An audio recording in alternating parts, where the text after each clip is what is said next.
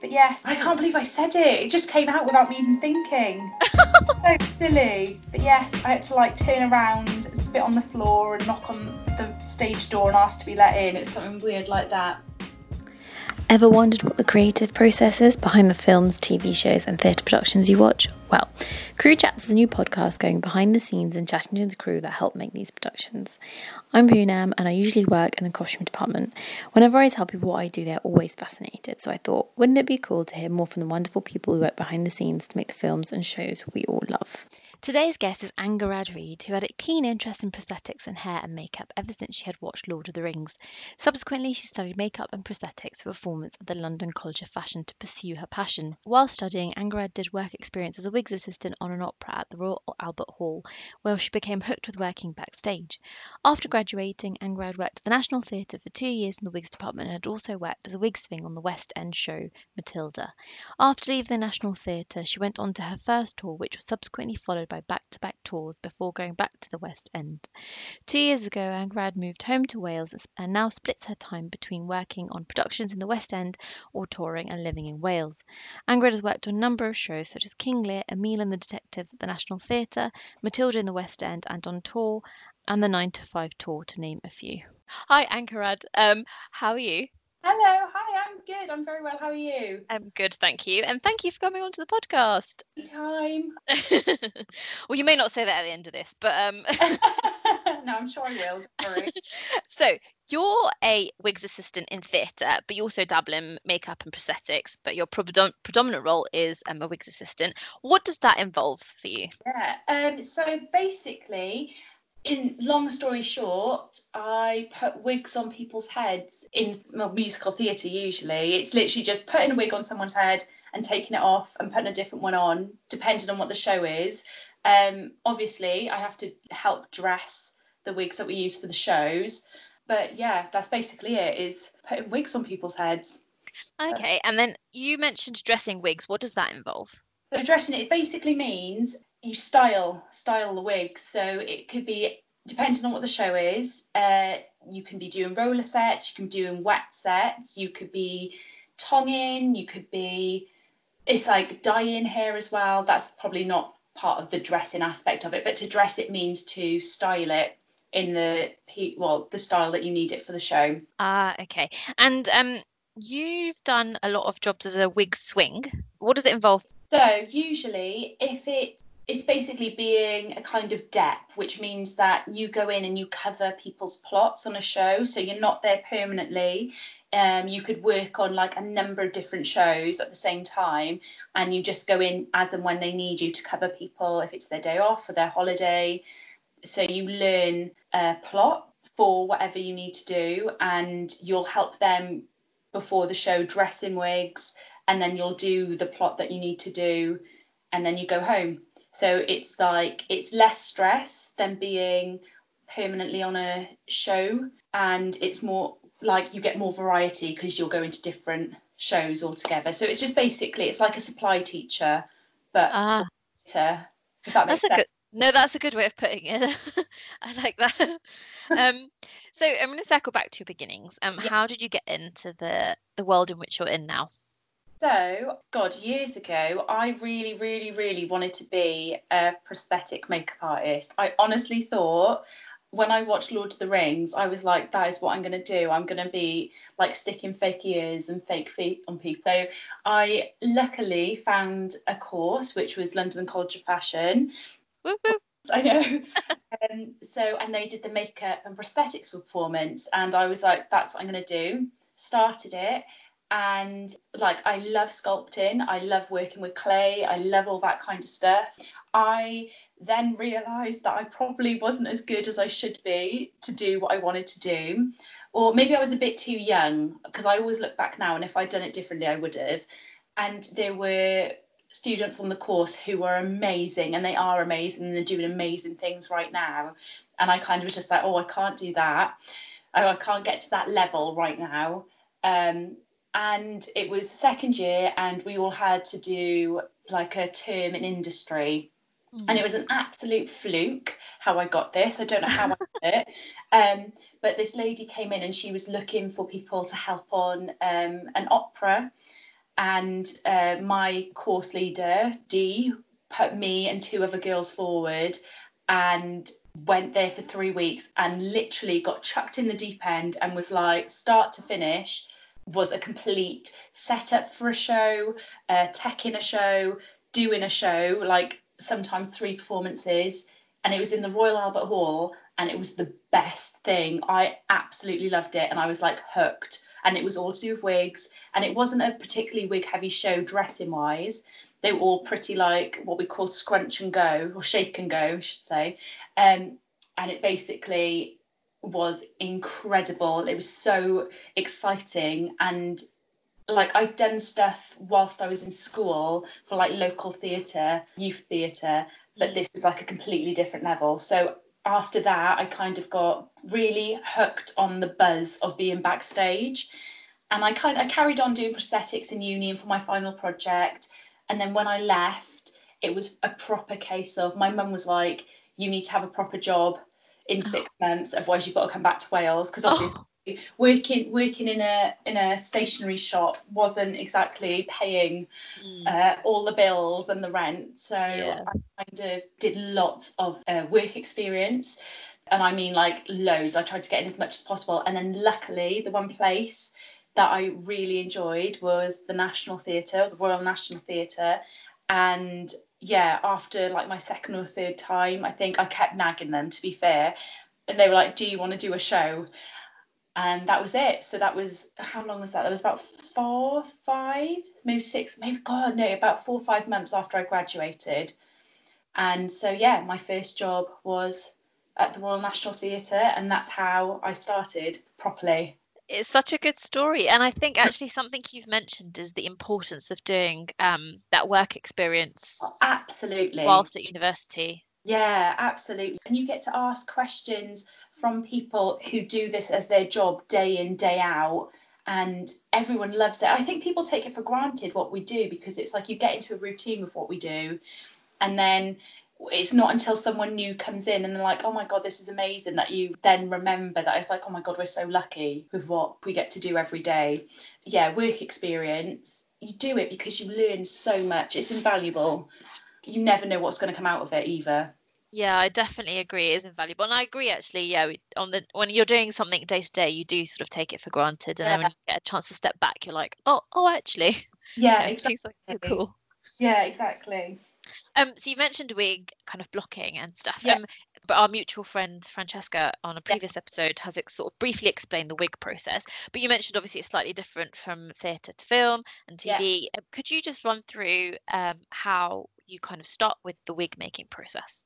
So what you do, um, you obviously you'll have actor or actress will come in for wig fittings, and um, you'll just take measurements originally of their head women, especially, or anyone with long hair, uh, you will do something where you prep their hair to get it as flat as you can to their head. So that could be a mixture of pin curling or wrapping the hair around the head so it's nice and flat. And then you basically, if you are making a wig for someone specifically for the head shape, you want to take a head shape, which is you use cling film and sellotape and you wrap it around their head uh, so it looks like a kind of like plastic cap, which is like stuck to your head. And you'll mark up the hairline the whole way around and you'll take loads of different measurements. So you, basically, you've got a very accurate shape of their head with all the correct measurements, which you then have to take off their head, which is really weird because it's I've had it done to me a couple of times. It's like I imagine what it'd feel like being born. It's like a really tight plastic cap that comes off. Oh and wow.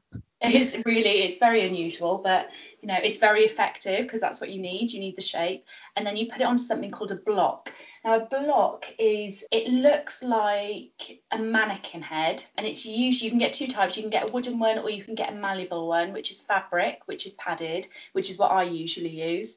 And you basically you put this plastic head shape onto this block and then you have to pad it out so you can fill up any of the empty space so you have a solid head shape of that person. And um, basically what you then do is you have to make a foundation and it involves using different thicknesses of lace to create the base of your wig and it's quite technical. It's actually very some people hate it. I really enjoy it. I find it very therapeutic. It's a bit like crocheting in a sense because you have something called a hook and a handle and you basically instead of sewing like you would um, with fabric you have to use uh, this hook and handle to use um, invisible thread to join all of your sections together because a foundation is made up of like a back part, a middle part, which is usually thicker uh, theatre lace. Well, for us, it's theatre lace, it's thicker. And then at the front, you'll have um, fine lace, so it's where it blends into the skin. And if you're doing film and TV, depending on what you need, you might have a front. It might be a three quarter wig, so you can dress someone's hair into the wig so it looks much more natural because of HD, obviously. And then what you'll do then is you will hand knot or hand tie hair onto this netted fabric.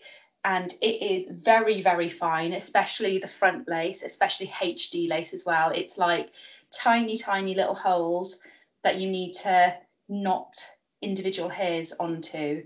And that is a very long process.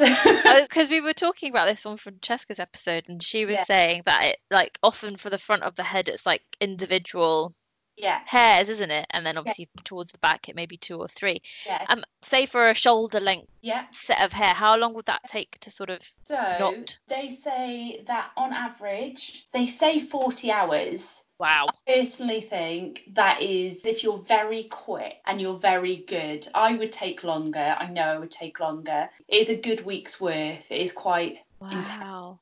I was yeah. it must be so intense. It is things. I I usually get to a point halfway through where I'm like, oh my gosh, this is going to take such a long time. And then you get to the point where you're getting to the end, and then you see how much you've done, and it is like they do. They are some wig makers are incredible at what they do. It's Yeah. such a skill. It's a craft. It's amazing. Yes, and a labour of love, I imagine too. Yeah, absolutely. So that's that's the like start of like how you get a wig. And then from that, if you're going into a show, then it gets set and dressed to whatever the supervisor is looking for. style. Um, and just in relation to that, the type of hairs that you use, because I know that um on previous episodes of that they've mentioned is that it's synthetic, real animal hair. So I ma- imagine the hair you're using is in relation to what is required of that So, production. yeah, absolutely. So it's it is pro- a proper mix of what you need, uh, what you're expecting to get from your wig. Real hair is beautiful. It always will be beautiful, but it doesn't hold as well. So you'll find that synthetic hair, whilst it can be a bit more difficult to work with in the sense of it is more fibrous and plasticky, it will hold really well. So anything that involves, like I did nine to five last year, and one of our main characters, her wig was synthetic, but it was like a dolly wig almost, and it mm-hmm. that's what we needed for it to work. It needed to have the volume and the curl, and it needed to be glamorous and big, and it synthetic worked amazingly. And then Oh. Yeah, and then animal hair, yak is usually used for like as a mix with, for like moustache, sometimes facial hair. You know, like beards are like really thick and like Yeah. coarse, and chest hair as well. But it stinks. It stinks. not, not, it's not that it then smells like that forever. It's been treated and everything, so it's like it's hygienic and it's been sanitized. So it's not that. It's just it's a it's like wool almost. It's a bit kind Yeah. of like, but then once you've used it and you've washed it and everything, it all goes, so it's fine. It's getting the yak smell off it, I guess. Yeah, basically. um, and on productions, obviously, like you you dress wigs that are pre-made wigs. Uh, When you join a production, is there sometimes a stock of wigs there that you're um, sort of pulling from, or do you get them from elsewhere, or does the supervisor um, have like a stock that when they come onto the show? So it's a kind of mix of different things. So usually a supervisor will have a stock that they will bring they because they'll have all the measurements and they'll have had all the wig fittings for their actors that need wigs. So they'll pull whatever they think they need. Then there will also be like stock on the show throughout just in case for whatever reason. For instance, someone has to go on and you have to have something that I don't know, the producers think that the wig that they had already maybe wasn't right then the, at least there's stuff in the building. But equally, depending on what the wigs are, I know that a show that I did last year, we had to, the supervisor had to rent a wig from um, a wig studio in London because it was like a proper period powdered wig and she didn't have any of those. So it was easier to rent one like that but then you dress it how you need it as well so it's mm. kind of a mix of your supervisor having their stock potentially hiring some stock from another wig maker or as well a lot of wigs get made for the mm. production as well so it's like a mixture depending Oh, okay. the budget's a big thing as well. So obviously, if you had a budget big enough, you could, in theory, everyone could have all brand new wigs, but that's very expensive. So Yeah, I can imagine. Time consuming and expensive. yeah, Everyone that works and most people that work in theatre, um, their shift is kind of the opposite to the nine to five. So how was that? Like, is that a bit jarring? Because I guess having a bit of a social like evening social life as it were and stuff must go out of the window a little Yeah. bit. completely, completely. It is a it is a weird one because it is you usually well most jobs I've done it's six days a week, which is intense anyway, but it is difficult because it's like you can't just go and be like, oh, we'll go to the cinema tonight and we'll go and see this, or oh, I really want to go to this place because you are, you know that you're locked in in the evenings. Um, so unless somebody wanted to go out really late after a show, it can be a bit kind of uh, secluded in that sense. But equally, you meet so many people on the job that like a lot of my friends have the same patterns, especially work friends. They they all will all be in the West End working on a show, and we all know we finish around the same time. So it's really easy to then go and see your friends after a show. So it's a weird kind of um, balance thing. It's you have your friends who do the normal nine to five, and then you have your friends who do the theatre, and it's like you have to pick and choose when you see everyone when it slots in, if that makes Yeah. sense. No, Or- it does. but yeah, no, it's not too bad. And when you're on tour, especially, you're in a completely different world altogether. It's like you're in a family that go around to different like cities and it's so much fun. It is exhausting, but it's so much fun, and you all go and do stuff together. So, like in the if you're not in until like four o'clock in the afternoon, once a week you might arrange to go and do a trip somewhere in the city that you're in. There's so many random things. It's really lovely to like go out and like tour is amazing for that because you get to go and see different things that you wouldn't ever normally get to see but you get to do it with people who are your friends who you all work together so that can be a bit intense but usually it's like so much fun Oh, that sounds really nice actually, because I Yeah. imagine also being away from home and oh you kind of yeah. it's so much nicer if you get on together. Absolutely, that's the thing. I think with the anything that, and I, uh, because I don't do film or TV, but I can imagine if you're in that kind of environment day in day out, you need to have like a lovely group of people around you Yeah. because it's like it's so intense. It becomes your like, it's not just you know 40 hours a week really. It's you've got all the extra time on top of it outside of work and if you're in a city where you don't know anybody, it makes it a hell of a lot easier if it's people that you get on with that you can go and do things with. Yeah, definitely. A running theme has always been your team. Um, having a lovely team and getting on with them makes a massive difference. So, Absolutely, absolutely. so what do you love about what you do?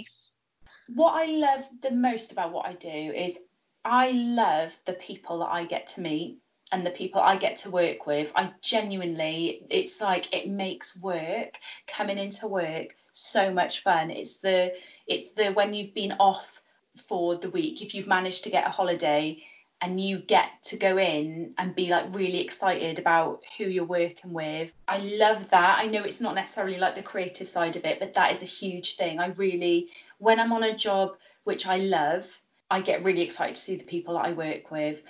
And then on top of that, I get to do things that if I go from a job that needs me to do one type of makeup or hair to another one which needs to do something completely different, I get to play and that's the like the biggest excitement about it all. I know that it can get very routiney in the sense of you get used to doing certain wigs one way and you'll come in and you'll do this wig, but every now and then you get to like do something exciting whether it's learning a new style altogether, which can be really stressful for me to begin with. But then once I've done it, I get so excited that it's like I've learned something else that I can do. And usually it's like something that I knew how to do already. It's just done in a different way. And like it's just a process. You're just learning different processes and different ways of like how to create um, a final product, which is, in my opinion, hair is hard work.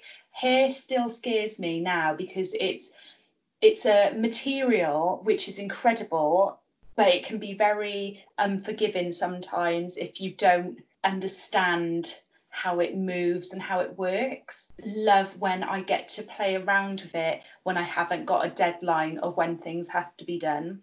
The the two things you mentioned are like a running theme in for other people as well, like the variety that I think you were kind of were Yeah. alluding to. Yeah.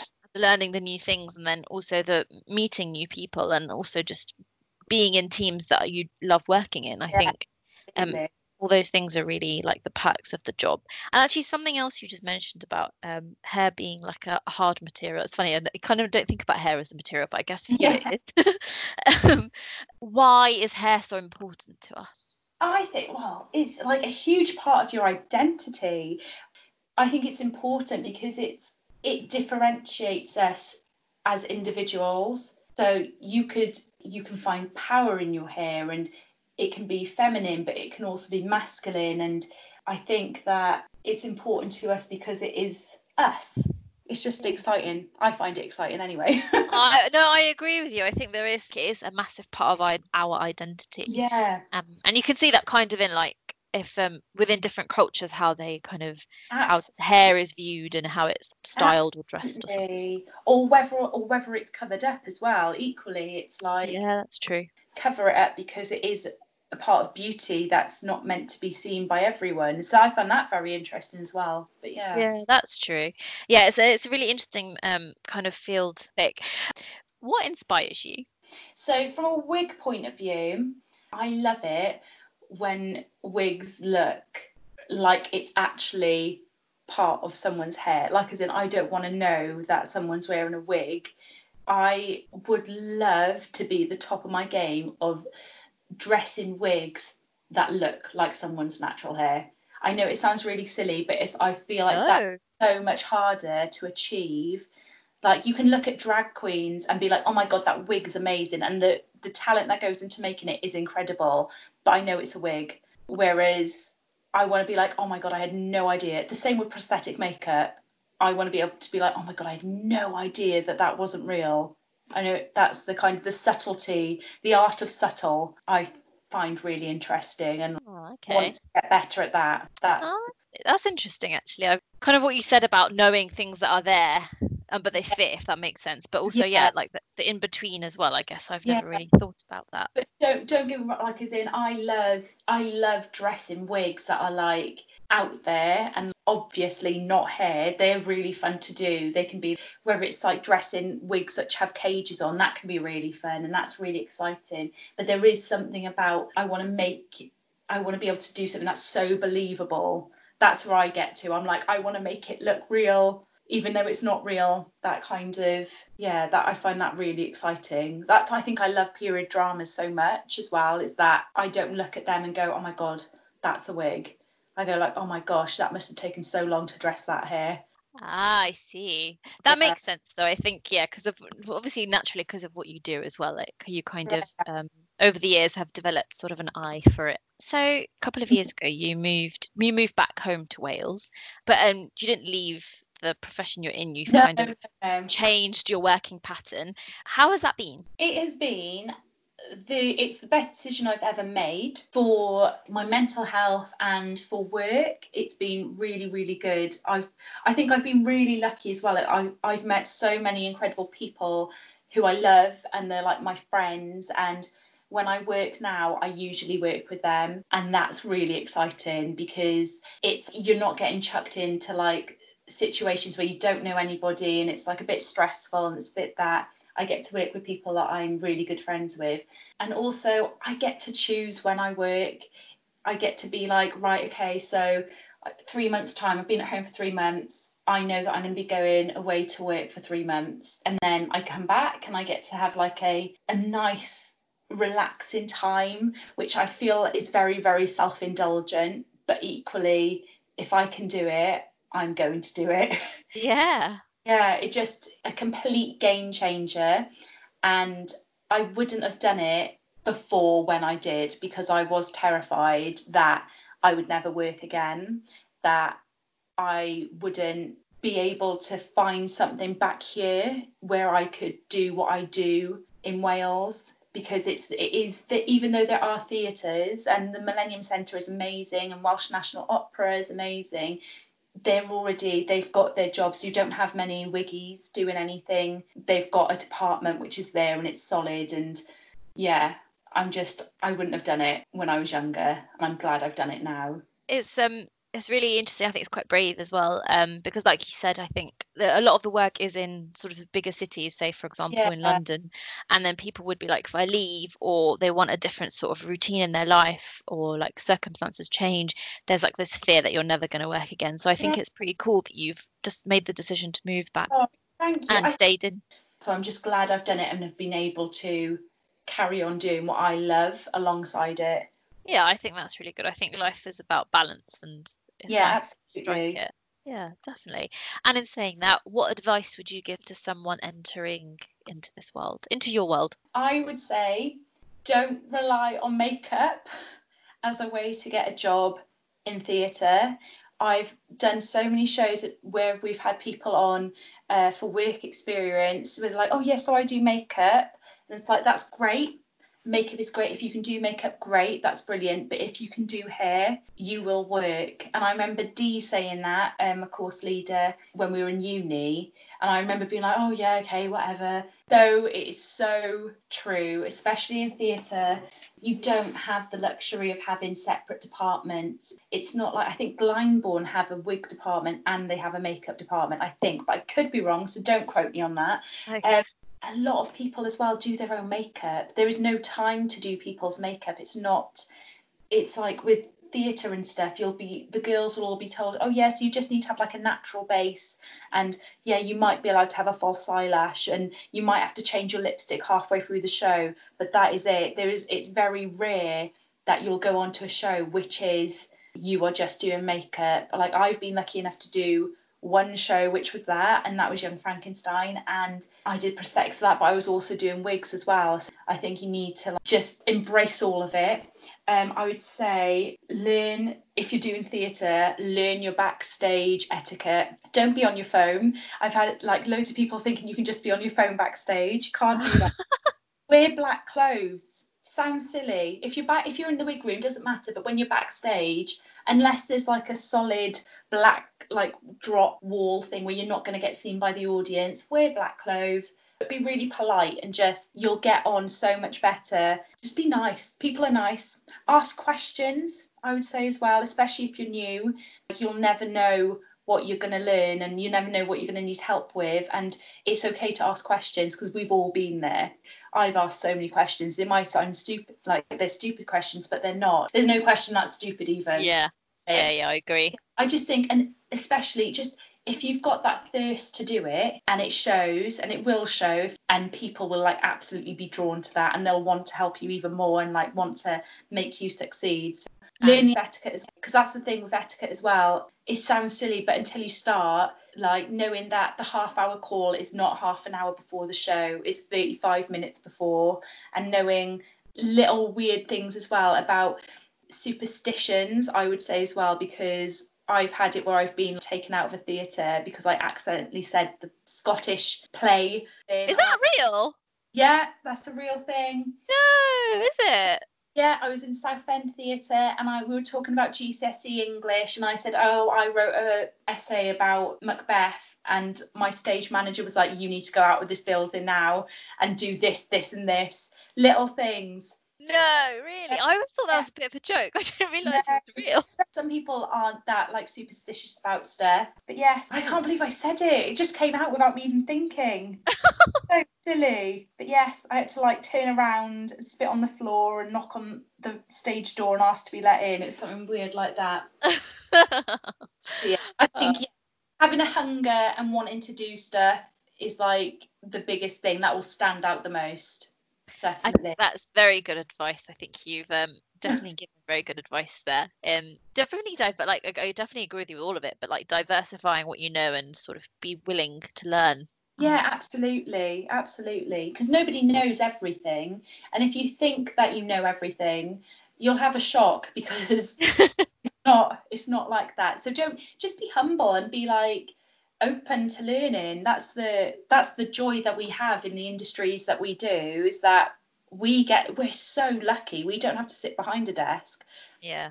Don't want to. We have like we get to go out and we get to play and explore and and yeah just be open to learning. That's a and wanting to know more. That's very sound advice i'd say. Um so we're coming to the end of the podcast and yeah.